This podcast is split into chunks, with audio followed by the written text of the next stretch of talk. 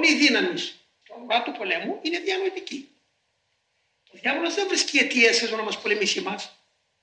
Αν είμαστε μέσα στον κόσμο που είναι τα αίτια και τα αιτιατά, αρπάζεται διάφορες αιτίες των γεγονότων από εικόνες προσώπων και πραγμάτων και μας τις φέρνει μπροστά και μας ποδίζει. Δεν μας αφήνει να πραγματονούμε στο αυτό. Επομένως, όπως προσέχουμε και φύγαμε από τα αίτια των προσώπων και πραγμάτων, τώρα προσέχουμε και από τα αίτια των νοημάτων, ούτως ώστε ο νους, ελεύθερο από τα δεσμά των σκουριασμένων νοημάτων, να μπορεί να γυρίσεις στο Θεό και να μπορέσει να γυρίσεις στον εαυτό του, να δει την ελεηνότητά του και με βάθος συντριβίζει να προσπέσεις στον Θεό να ζητήσει συγγνώμη. Είμαι τον Κύριε, επέρασα και σήμερα την ημέρα μου χωρίς καρπόν.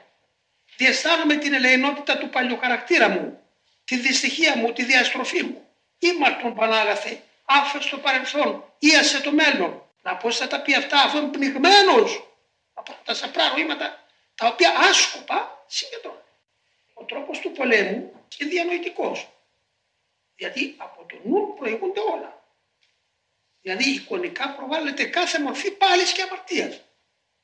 Εάν λοιπόν όλη την ημέρα δεν φτάνει εκείνο που ευρισκόμενο εκεί και εδώ είχα μετεωρισμό με τις παλιοδουλειές.